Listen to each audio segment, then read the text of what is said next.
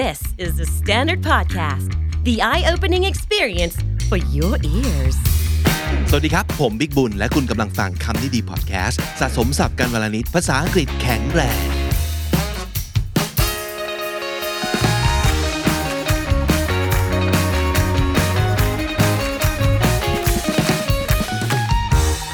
วันนี้ผมมาพร้อมกับคำศัพท์ที่เรียกว่ามากันเป็นแก๊งๆนะครับ แต่ละแก๊งเนี่ยเรียกได้ว่าเป็นฝาแฝดมีแฝดสองบ้าง แฝดสามบ้าง แฝดสี่บ้างนะครับ หน้าตาเขา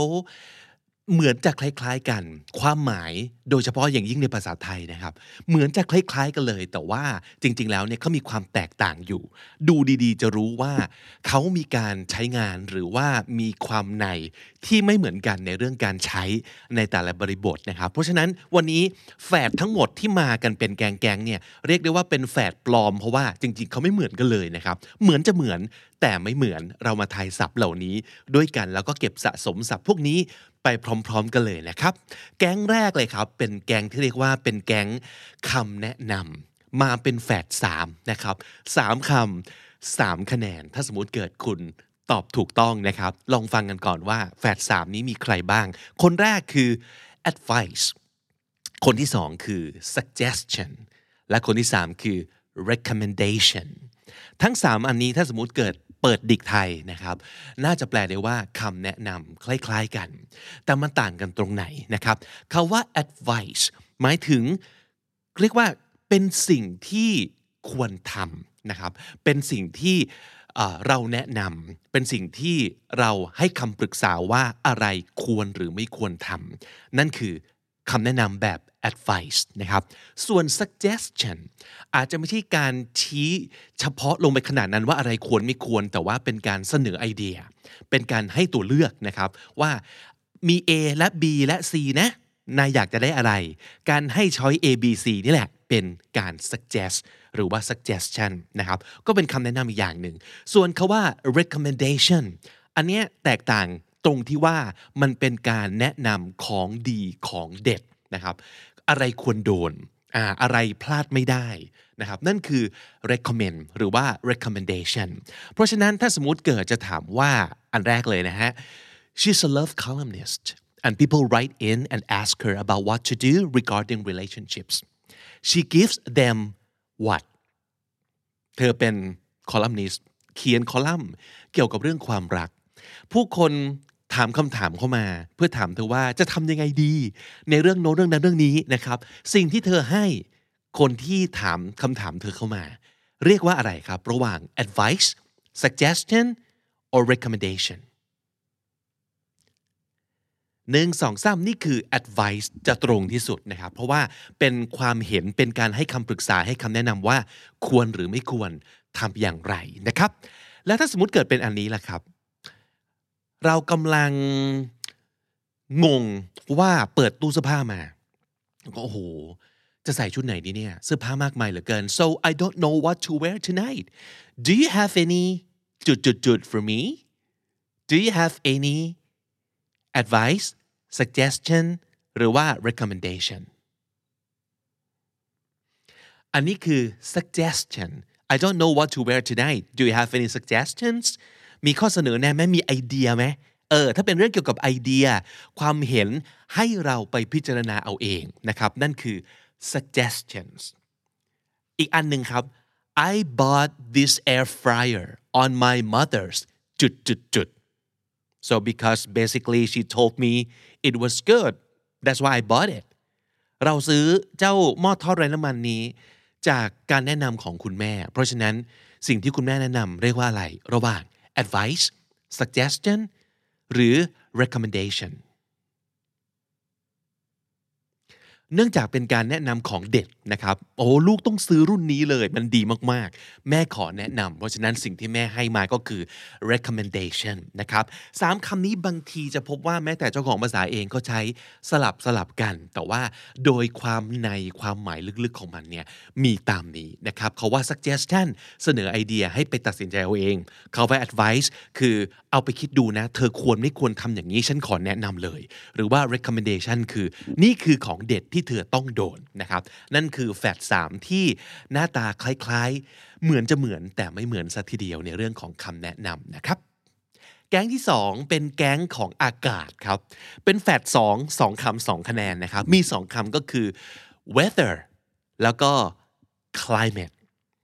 ถ้าสมมติเกิดเป็นอากาศประจำวันนะครับ วันนี้ลมฟ้าอากาศเป็นอย่างไรบ้าง เราจะใช้คำว่า weather แต่ถ้าสมมติเกิดเราพูดถึงภูมิอากาศประจำถิ่นประจำที่ เมืองไทยเป็นที่ที่มี climate แบบไหน ก็คือเป็นเขตร้อนชื้นในขณะที่阿拉สกาเขามีอากาศแบบหนาวเย็นอ่านั่นคือ climate สิ่งที่ไม่ได้เปลี่ยนทุกวัน แต่ว่าเป็นสภาพเดิมๆของมันนะครับ so weather is a short term atmospheric conditions นะครับ short term ครับ วันนี้อาจจะฝนตกพรุ่งนี้แดดออกนั่นคือ weather ส่วน climate is a long term weather pattern in an area ก็คือในบริเวณนี้นะครับ มีแพทเทิร์นของอากาศในระยะยาวอย่างไรบ้างฤดูการเป็นยังไงแต่ละฤดูเป็นแบบไหนนั่นคือ climate ครับ เอาล่ะ ทีนี้ลองทดสอบกันดูหน่อยครับ อันไหนที่เป็นเรื่องซีเรียสมากกว่ากันระหว่าง weather change หรือ climate change weather change เป็นเรื่องปกติครับ เพราะว่าถ้าสมมติเกิดอากาศเปลี่ยนแปลงทุกวันนั่นคือสิ่งที่เราเคยชินอยู่แล้ว อย่างที่บอกวันนี้ฝนตกพรุ่งนี้แดดออก เดี๋ยวอากาศหนาวหนาวหน่อย เดี๋ยวอากาศร้อนจังเลย นั่นคือ weather แต่ climate change เป็นเรื่องใหญ่ระดับโลกนะครับ เพราะว่าการที่ขั้วโลกจะไม่หนาวเย็นอีกต่อไปแล้ว อย่างที่มันเคยเป็นน้ำแข็งเริ่มละลาย นั่นแหละ ก็เกิดน้ำท่วมใหญ่ได้ประมาณนั้น เพราะฉะนั้นเราถึงไม่กังวลกับ weather change แต่ว่าจะต้องกังวลมากๆ กับ climate change นั่นเอง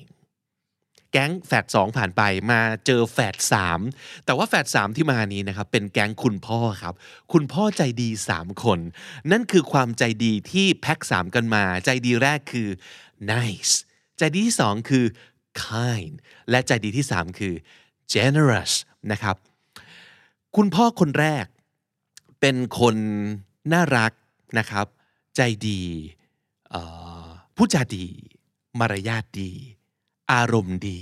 นะครับ ยิ้มแย้มแจ่มใส ใครๆ ก็อยากอยู่ใกล้ เราก็จะบอกว่า my dad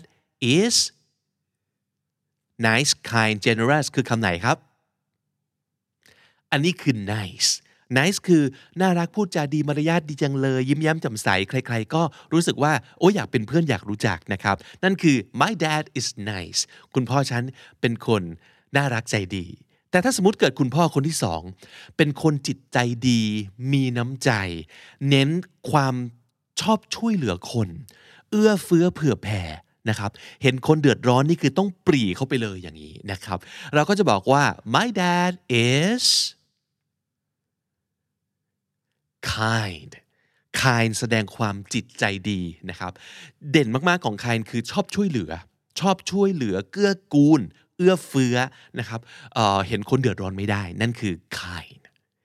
ส่วนคุณพ่อคนที่สามเอาจริงมาแนวเดียวกับคุณพ่อคนที่สองเลยครับ แต่เพิ่มเติมคือรวยกว่านะครับ มีความป่าเปกว่า อย่าให้รู้ว่าร้อนเงินป่าโอนไวมากเลยนะครับ บางทีแบบขอตังค์แบบป๋าขอไปเซเว่นขอร้อยหนึ่ง ปาควักให้เลยพันหนึ่งแล้วก็บอกไม่ต้องถอนนะครับ มีความสปอร์ตใจดีกทม คุณพ่อคนนี้ต้องบอกว่า my dad is generous generous ก็คือใจดีในลักษณะที่ว่ามากเกินกว่าที่เราต้องการ ขอร้อยให้พัน นั่นคือ very generous นะครับ แล้วก็มีความพร้อมเปย์นั่นคือลักษณะพิเศษ ของใจดีแบบ generous นะครับ เพราะฉะนั้นทบทวนอีกครั้งว่าคาว่า nice ก็คือออกแนวมารยาทดี น่ารักยิ้มแย้ม แต่ว่าถ้าสมมติเกิด kind คือออกแนวชอบช่วยเหลือ แต่ว่า generous ออกแนวชอบช่วยเหลือโดยการเปย์ประมาณนั้นนะครับ ต่อมาเป็นแก๊งที่ 4 แก๊งนี้ขอตั้งชื่อว่า แก๊ง เอ๊ะ นี่คือคนละคำหรือว่าพิมพ์ผิดเฉยๆนะครับ เป็นแฝดสี่มาด้วยกัน 4คำด้วยกันนะครับ นั่นก็คือคาว่า corporate cooperate corporation และ cooperation มันคล้ายกันมากเลยนะ ไม่ว่าจะเป็นหน้าตาไม่ว่าจะเป็นการออกเสียงนะครับ เอาล่ะ ถ้าสมมติเกิดเราจะบอกว่า corporate อันนี้คือบริษัทครับ corporate คือบริษัทเกี่ยวกับบริษัท corporation ก็เป็นคำนาม ก็คือบริษัทโดยเฉพาะอย่างยิ่งใส่ดอกจันนิดนึงว่าขนาดใหญ่ นะครับ ส่วนคาว่า cooperate เป็นคำกริยาแปลว่า ร่วมมือ cooperate แต่สมมติเกิดเป็นคำนามคือ cooperation cooperation คือการร่วมมือหรือว่าความร่วมมือนะครับ เพราะฉะนั้นถ้าสมมติเกิดบอกว่าผมอยากทำงานในบรรษัทข้ามชาติยักษ์ใหญ่แห่งหนึ่งมาโดยตลอด so I always wanted to work for a big multinational อะไรครับ corporation corporation a big multinational corporation คือบรรษัทข้ามชาตินะครับ แล้วถ้าสมมุติเกิดเราบอกว่า พวกเขาปฏิเสธที่จะร่วมมือ พวกเขาปฏิเสธที่จะร่วมมือ they refused to cooperate cooperate เป็นกริยาแปลว่าร่วมมือนะครับ และถ้าสมมติเกิดอันนี้นะครับ เธอทำงานเป็นทนายความองค์กร หรือว่าเป็นทนายของบริษัท บริษัทตรงนี้เป็น adjective ขยายทนายแล้วนะครับ so she works as a จุดจุดจุด lawyer คำที่หายไปน่าจะเป็น corporate corporate นะครับ she works as a corporate lawyer และสุดท้ายครับ ฉันต้องการความร่วมมือจากเธอนะ ไม่งั้นสิ่งนี้จะไม่สำเร็จแน่ๆเลย I need your จุดจุดจุด to make this plan a success I need your cooperation cooperation คือความร่วมมือหรือว่าการร่วมมือนะครับแฝดสี่ผ่านไปได้สี่คะแนนหรือเปล่า ต่อไปแก๊งที่5นะครับแก๊งนี้เรียกว่าแก๊งเคยเป็นแต่ตอนนี้ไม่ได้เป็นแล้วนะครับ เป็นแฝดสี่เหมือนกันมาสี่คำสี่คะแนนนะครับคำแรกคือคำว่า x คำที่สองคือคำว่า former คำที่สามคือ previous และคำที่สี่คือ late นะครับคำว่า x เป็นคำที่หมายถึงจุดจุดจุดเก่า เช่นคำว่า แฟนเก่าอะไรอย่างนี้เป็นต้นนะครับ ส่วนคำว่า former แปลว่า used to be เคยเป็น แต่ตอนนี้ไม่ได้เป็นแล้วนะครับ ส่วนคำว่า previous แปลว่า before นะครับก่อนหน้านั้นคือ the one right before the current one นะครับอันก่อนหน้าอันปัจจุบันแค่หนึ่งอันคือลบหนึ่งเท่านั้นลบสองลบสามลบสี่ไม่ใช่นะครับ เราเน้นว่า the previous one คือ the one right before the current one นั่นคือ previous นะครับอ่ะเพราะฉะนั้นโดยความหมายประมาณนี้แล้ว เรามาพูดถึงเรื่องของประธานาธิบดีกันดีกว่า เพื่อเห็นภาพชัดเจนนะครับ โจทย์เป็นประธานาธิบดี so a previous president is someone who was president before the current guy but the former president is anyone at all who used to be a president and is still alive แต่ถ้าสมมติเกิดไม่ alive แล้วคือ dead ไปแล้ว ล่วงลับไปแล้ว ใช้คำว่า late president late ในที่นี้ก็แปลว่า no longer alive นะครับ especially having recently died ในบางดิกชันนารีจะบอกอย่างนั้นคือ ถ้าสมมติเกิดใส่คาว่า late จุดๆไปก็หมายถึงว่า ผู้ล่วงลับนะครับ แต่ว่าโดยโดยส่วนใหญ่ จะมีหลายคนบอกว่ามักจะใช้กับคนที่ เพิ่งจะเสียชีวิตได้ไม่นาน แต่ว่าหลังจากการที่ลองไปค้นคว้าดูว่าเอ๊ะจริง ๆคำว่าเลดเนี่ยใช้กับคนที่เสียชีวิตไปนานมากๆแล้วได้หรือเปล่า เช่นถ้าสมมติเกิดเราจะบอกว่าอับราฮัมลิงคอนเนี่ยเป็นเลดประธานจำเป็นต้องใส่เลดหรือว่าใส่ลงไปแล้วแล้วได้ไหมผิดไหมนะครับ ก็มีคนอธิบายอย่างนี้ ซึ่งผมว่าเคลียร์มากๆเลยคือเขาบอกว่า the late isn't used so much to imply that someone recently died. It's best used to remove potential ambiguity about the person being dead ก็คือคำว่า late เนี่ยใส่เพื่อขจัดความคลุมเครือว่าคนคนนี้ยังอยู่หรือเสียชีวิตไปแล้ว เพราะฉะนั้นถ้าสมมติเกิดเรารู้ตัวว่าคนที่เราคุยอยู่เนี่ยน่าจะรู้ว่า JFK เอยอับราฮัมลิงคอนเอยไม่ไม่น่าจะมีชีวิตอยู่ในปัจจุบันนี้แล้ว ก็ไม่จำเป็นจะต้องใส่คาว่า the late JFK หรือว่า the late Abraham Lincoln นะครับเพราะเรารู้กันอยู่แล้วว่า ปัจจุบันนี้ไม่อยู่แล้วนะครับ แต่ถ้าสมมุติเกิดเราคุยกับใครสักคนหนึ่ง แล้วเราไม่แน่ใจว่าคนคนนี้เขาจะเข้าใจไหมว่าบุคคลที่เราพูดถึงอยู่เนี่ยคือล่วงลับไปแล้ว มันอาจจะมีบริบทบางอย่าง ซึ่งเราต้องการจะบอกว่าเขาไม่อยู่แล้วนะ เราก็อาจจะใส่ the late จุดๆลงไป เพื่อให้เขาเข้าใจว่าอ๋อตอนนี้ไม่อยู่แล้วประมาณนั้นนะครับ เพราะฉะนั้นอ่าลองทดสอบดูในวันนี้เดือนมิถุนายนปี 2022 เราจะอ้างถึง ประธานาธิบดีสหรัฐเหล่านี้อย่างไรโดนัลด์ทรัมป์ครับโดนัลด์ทรัมป์เป็นอะไรครับ ระหว่าง X หรือว่า former หรือ previous หรือว่า late อาจจะใช้ได้หลายคำแต่ว่าที่เหมาะสมที่สุด เคลียร์ที่สุดน่าจะเป็น the previous president ก็คือเขาเป็นประธานาธิบดีก่อนหน้าคนปัจจุบันหนึ่งคนนะครับ previous แล้วบารักโอบามาล่ะครับ อย่างบารักโอบามาเราเรียกว่า the former president ก็คือเคยเป็นประธานาธิบดี ปัจจุบันไม่ได้เป็นแล้วนะครับ แต่ว่าก็อาจจะเป็นอีกหลาย ๆ คนก็ได้นะที่ที่อยู่ก่อนบารักโอบามาแล้วก็เรียกว่าเป็น former president ในเช่นเดียวกัน ส่วนถ้าสมมุติเกิดเป็น George W Bush ล่ะครับ เสียชีวิตไปแล้วนะครับ เพราะฉะนั้นเราจะเรียกว่า the late George W Bush ก็คือท่าน George W Bush ผู้ล่วงลับไปแล้ว และสุดท้ายโจไบเดนล่ะครับอ่าคำนี้ไม่ได้พูดถึงตัวหลาย ๆ คนรู้จักนะครับ ก็คือ the current president ก็คือคนปัจจุบัน ผมแถมโบนัสให้หนึ่งคำนะครับคำว่า incumbent incumbent I N C U M B E N T incumbent แปลว่า กำลังดำรงตำแหน่งหรือว่ากำลังอยู่ในวาระนะครับ เพราะฉะนั้นเราจะเรียกว่าโจไบเดนเป็น the incumbent president ก็ได้ นอกจากคาว่า current president นะครับ เพราะฉะนั้น previous คือก่อนหน้าหนึ่งอัน former คือใครก็ตามที่เคยเป็น แต่ตอนนี้ไม่ได้เป็นแล้ว the late หมายถึงผู้ล่วงลับนะครับ แล้วก็แถมหนึ่งคำก็คือ incumbent ก็แปลว่าคนที่กำลังดำรงตำแหน่งอยู่ ส่วนคำว่า X นะครับ ส่วนใหญ่แล้วนะ เท่าที่สัมผัสได้ก็คือ จะอยู่ในบริบทที่ casual หน่อย ไม่เป็นทางการเท่าไหร่ เพราะฉะนั้นเราอาจจะไม่พูดว่า the ex president เท่ากับคาว่า the former president แต่เราอาจจะบอกว่าเป็น ex girlfriend ex husband อย่างนี้เป็นต้นนะครับ แต่ถ้าสมมติเกิดเราอยากจะบอกว่าเป็น former girlfriend เป็น former husband ก็อาจจะได้ไหมแต่ว่า อาจจะไม่ค่อยคุ้นหู เท่ากับคาว่า ex husband มากกว่านะครับ เพราะฉะนั้นบางทีเนี่ยความหมายของคำมันอาจจะคล้ายกัน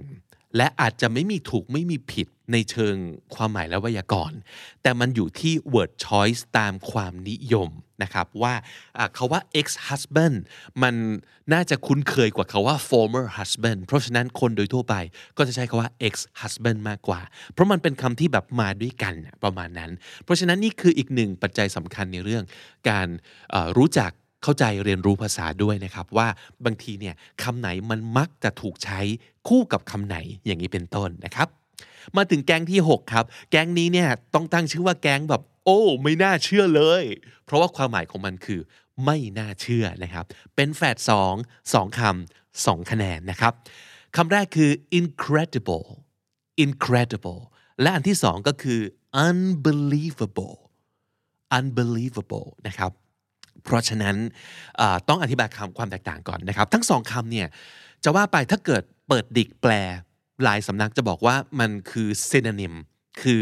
คำที่ความหมายเหมือนกัน และบางหลายครั้งเลยคือใช้แทนกันได้ ใช้แบบ interchangeably ได้ ก็คือใช้สลับกัน ไม่รู้สึกถึงความแตกต่างขนาดนั้นนะครับ แต่ว่าถ้าสมมติเกิดเป็น American English โดยเฉพาะอย่างยิ่งถ้าเกิดเราจะได้ยินจากสื่อจากหนังจากซีรีส์ เราจะเห็นว่าสองคำนี้มีความรู้สึกที่ต่างกัน ต่อให้เหมือนความหมายเหมือนกันคือ ไม่น่าเชื่อนะครับ อย่างคาว่า incredible เนี่ยมันจะใช้แทนคำว่า amazing หรือว่า awesome ก็คือมีความหมายเป็นบวก ให้ความหมายของความทึ่งนะครับ incredible คือโหน่าทึ่งมากเลย จะเกิดการแบบตาเบิกกว้างและรอยยิ้มประมาณนั้น แต่ถ้าเกิด unbelievable อันเนี้ยมันจะคล้ายๆกับความรู้สึกของ โอเค ถ้า incredible คือทึ่ง อันนี้คืออึ้ง อึ้ง เพราะคิดว่าไม่น่าเชื่อว่าจะเป็นไปได้ มันเป็นไปได้ยังไง ความรู้สึกแรกคือ อึ้งแบบงงก่อนนะครับ ความงง ความแบบเฮ้ยมันไม่ make sense เป็นไปได้ยังไง งงว่าเกิดขึ้นได้ยังไงนะครับ เพราะฉะนั้นมันจะต่างกันนิดหนึ่ง ดังนั้นลองทดสอบ ถ้าสมมุติเกิดบริบทคือ ว้าว เธอทำได้ยังไงอะเจ๋งมากเวอร์ ไม่น่าเชื่อเลยจริง ๆ เราจะบอกว่า you're incredible you're incredible แต่ถ้าสมมติเกิดเป็น โอ้โห คนอย่างเธอนี่มันเหลือเกินจริง ๆ ไม่เคยพบเคยเห็น ไม่อยากเชื่อเลยจริงๆอะอันนี้คือ you're unbelievable unbelievable เทคนิคหนึ่งนะครับที่ผมเคยพูดถึงในคำนี้ดีก็คือ ถ้าสมมติเกิดมันเป็นคำที่ความหมายคล้ายกัน และเราไม่อยากจะสับสน นอกจากท่องความหมายแล้ว ให้ท่องเป็นการ role play ไปด้วย เพราะฉะนั้นเวลาที่เราบอกว่า you're incredible เวลาพูดคำนี้ให้ยิ้มไปด้วย แล้วก็ให้ทำหน้าตื่นเต้น amazing you're incredible ลองดูครับ อ่า เราก็จะจำความหมายและความรู้สึกของมันได้ ในขณะที่ you're unbelievable อันนี้ไม่ยิ้ม แสดงความหงุดหงิดนะครับ แสดงความกัดฟันนิดนึง you're unbelievable เออ เอาเอาความอึดอัดคับข้องใจติดไว้ด้วย เวลาเราท่องมันจะได้ไม่สับสนเรื่องอารมณ์ so you're incredible ปรบมือแล้วก็ you're unbelievable อ่าอ่า มีคำรามส่งท้ายนะครับ เพื่อบอกถึงความหมายของมันอ่ามาถึงแก๊งสุดท้ายนะครับ แก๊งที่ 7 เรียกว่าแก๊งนี้ ไม่มีสุดโต่ง เพราะว่าเขาจะอยู่ตรงกลางๆ เป็นแฝดสี่ครับ ทั้ง 4คำนี้ มีความหมายว่ากลางๆทั้งหมดคำแรกคือ medium คำที่สองคือ middle คำที่สามคือ center หรือว่า center และคำที่สี่คือ neutral สี่คำนี้กลางสี่กลางนี้ต่างกันยังไงนะครับ so middle refers to position left right and middle คำว่า middle จะบอกถึงตำแหน่งนะครับ อยู่ตรงไหน ระหว่างมันมีซ้ายมีขวา แล้วก็ตรงกลางเรียกว่า middle แต่ถ้าเกิด medium มันจะ refers to size นะครับ large small medium อ่าเพราะฉะนั้น ความรู้สึกหรือว่าภาพที่เห็นนะไม่เหมือนกันแล้วนะ middle คือเห็นเลยว่ายืนตรงกลาง นั่งตรงกลาง แต่ถ้าเกิด medium มีขนาดอยู่ตรงกลาง มีคนที่ตัวใหญ่กว่า และมีคนที่ตัวเล็กกว่า และเขาเป็น medium นี่คือไซส์ M นะครับ L S แล้วก็ M M นี้คือ medium นะครับ so if you want middle to refer to size you can also use the word middle but you have to say middle sized เช่น middle size table เป็นโต๊ะขนาดกลางนะครับ ซึ่งเราอาจจะไม่บอกว่าแน่นอนเราอาจจะพูดว่า medium ได้ so what size do you want for this table I, I want medium I don't want large I don't want small I want medium ต้องการขนาดกลาง แต่ถ้าเกิดอยากใช้ middle ก็บอกว่า I want middle size table middle sized เติม ed เป็น adjective table นะครับ so middle on its own tells you where it is not how big it is middle บอกตำแหน่งว่าอยู่ตรงไหนคืออยู่ตรงกลาง ไม่ใช่ขนาดใหญ่หรือเล็กแค่ไหนนะครับ แต่ถ้าสมมุติเกิดอีกหนึ่ง sense นะครับ middle เขาบอกว่าจะเป็นคำที่ vague คือความหมายคลุมเครือ เมื่อเทียบกับคำว่า center อ่าเรากำลังพูดถึงอีกหนึ่งคู่คือลองจับคู่แฝด middle กับ center มันต่างกันยังไง เขาบอกว่า middle is vague imprecise ไม่ไม่ชี้เฉพาะเจาะจงนะครับ มัน relying on rank rather than dimensional length มันต้องเกิดการจัดลำดับก่อน ถึงจะรู้ว่า middle อยู่ตรงไหน แต่ไม่สามารถจะบอกได้ว่า ขนาด 1 เมตรเนี่ยเรียกว่า middle หรือเปล่าหรือว่า หรือว่ายืนยืนอยู่ตรงเนี้ยเรียกว่า middle ไหม มันต้องดูก่อนว่าที่เหลืออยู่ตรงไหน มันถึงจะบอกได้ว่าตรงไหนคือ middle เข้าใจไหมครับ เออ เพราะฉะนั้นมันจะมีสำนวนที่ vague หรือว่าคลุมเครือ ที่มองเห็นไม่ชัดเจนว่ายืนตรงไหน อย่างคาว่า middle of nowhere หรือ in the middle of conversation หรือ middle age middle class middle age มันอาจจะไม่ได้บอกว่ามันคืออายุเท่าไหร่ 45 เรียกว่า middle age หรือเปล่า ไม่แน่ใจ เพราะว่าอีกคนหนึ่งอาจจะ 50 ก็อาจจะเรียกว่า middle age ในขณะที่อีกคนหนึ่งก็อาจจะประมาณ 39 แล้วเขาก็บอกว่าเขา middle age เหมือนกัน มันมี range นะครับไม่ได้ชี้เฉพาะเจาะจงว่าอยู่ตรงไหน middle of conversation เราไม่รู้ว่าเราคุยมากี่นาทีแล้ว สมมติบทสนทนาทั้งหมด 1 ชั่วโมง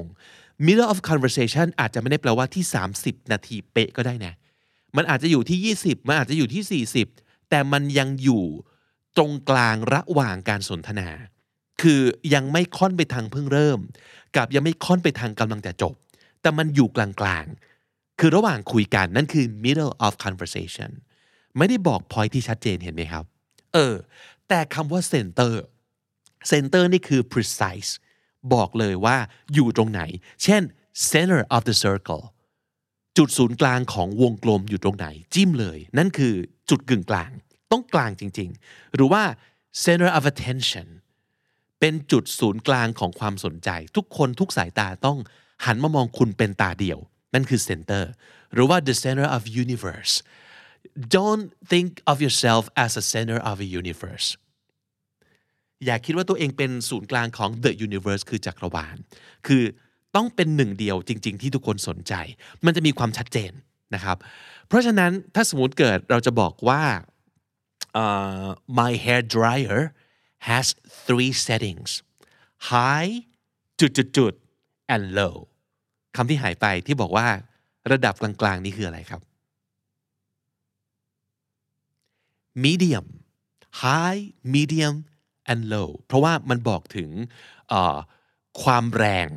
สิ่งที่จับต้องไม่ได้ ไม่ได้พูดถึงแบบ middle ถ้าเกิด middle คือมันวางตรงกลางไม่ใช่ เรากำลังพูดถึงความแรง 3 สปีดของไดเป่าผมของเรานะครับ แต่ถ้าสมมุติเกิดเราจะบอกว่าเเราเป็นครอบครัวที่มีรายได้ปานกลาง เราพูดว่าไงครับ จุดจุดจุด income families คำที่หายไปคือ middle income middle income families แต่ถ้าสมมติเกิดเราจะบอกว่า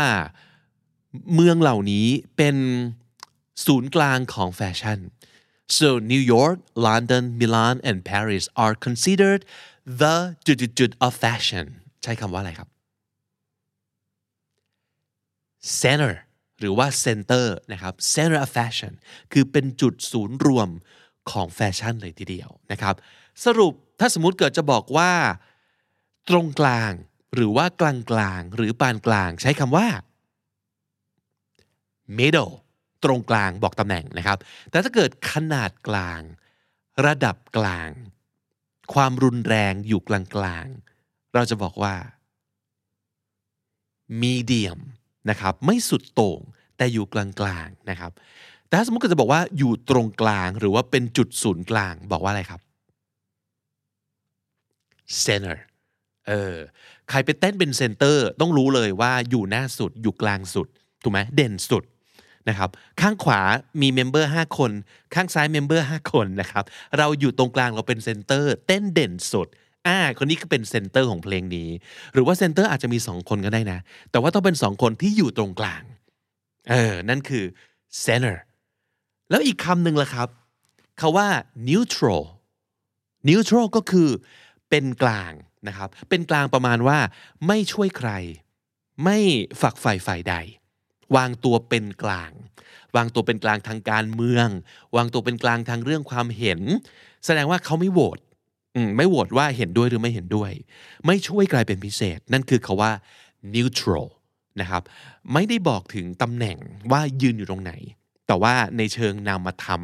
ในเชิงความรู้สึกในเชิงจุดยืน ที่ไม่ใช่จุดยืนแบบเซนเตอร์นะไม่ได้บอกว่าอยู่ตรงกลางและเด่นที่สุด แต่ว่าจุดยืนของเขาคือไม่เอียงไปข้างไหน นั่นคือคาว่า neutral วันนี้เราได้สับไปประมาณ 22 คำนะครับ แล้วก็มาเป็นแบบแพ็คแพ็คพวงนะครับ มีหน้าตาคล้ายๆกัน แต่ว่ามีความแตกต่างที่เรียกว่า nuance นะครับ nuance มันคือข้อแตกต่างเล็กๆ น้อยๆ ที่ทำให้เกิดความแตกต่างที่กลายเป็นจุดเด่นหรือว่าข้อสังเกตที่โอ้บางทีใช้สลับกันไม่ได้เลยนะครับเพราะว่าอ่ามันมีความหมายในทางของมัน เพราะฉะนั้นนี่คืออีกหนึ่งจำกัดความของ fluency นะหรือว่าของ competency ในเรื่องการใช้ภาษาอังกฤษ เพราะว่าเราไม่ใช่แค่แปลได้ แต่เรารู้ด้วยว่าไอ้คำที่ความหมายคล้ายๆกัน เหมือนจะเหมือนกันเนี่ยจริง ๆ ไม่เหมือนกัน และคำไหนต้องใช้ในบริบทและสถานการณ์ไหนนะครับ และถ้าติดตามฟังคำนี้ดีพอดแคสต์มาตั้งแต่ episode แรกมาถึงวันนี้ คุณจะได้สะสมศัพท์ไปแล้วทั้งหมด รวมนี่คือตัวเลขที่พวกเรารอคอยนะครับ7,000คำและสำนวนครับ เย่ขึ้น 7,000 คำแล้ว และนั่นก็คือคำนี้ดีประจำวันนี้ครับ ฝากติดตามรายการของเราได้ทาง Spotify Apple Podcast หรือว่าทุกที่ที่คุณฟัง podcast นะครับ ถ้าเกิดชอบออซีรีส์การไทยศัพท์แบบนี้นะครับ หรือว่าชอบเรื่องเกี่ยวกับคำคำศัพท์ การใช้ศัพท์ อยากจะเก็บสะสม อยากจะร่วมสนุก อยากจะวัดความรู้ของตัวเอง ทดสอบตัวเองว่าเราเข้าใจศัพท์สำนวนมากน้อยแค่ไหน เรามีคลังคำใหญ่ขนาดไหน แล้วก็ดึงออกมาใช้ได้ ทันเวลาที่ต้องการหรือเปล่า ให้กด subscribe แล้วก็ติดตาม KND Studio สำหรับคำนี้ดี podcast ในซีรีส์นี้ด้วยนะครับ ถ้าเกิดอยากจะพูดคุยอยากจะเสนอแนะ อยากจะคอมเมนต์ติชมต่างๆ เข้ามาที่ ช่อง comment section ของวิดีโอตัวไหนก็ได้ที่คุณอยากจะพูดคุยหรือว่าแสดงความเห็นทาง YouTube ได้เลยนะครับ แล้วก็ฝากกดไลค์หรือกดแชร์ ถ้าสมมติเกิดนึกออกว่า โอ้ เพื่อนของเราคนนี้น่าจะต้องชอบ episode นี้เหมือนกันแน่เลย ฝากแชร์ให้เขาฟังด้วย หรือว่าให้เขาได้ดูด้วยนะครับ ผมบิ๊กบุญวันนี้ต้องไปก่อนละครับ แล้วก็อย่าลืมเข้ามาสะสมศัพท์กันทุกวันวันละนิด ภาษาอังกฤษจะได้แข็งแรง สวัสดีครับ The Standard Podcast, eye opening for your ears.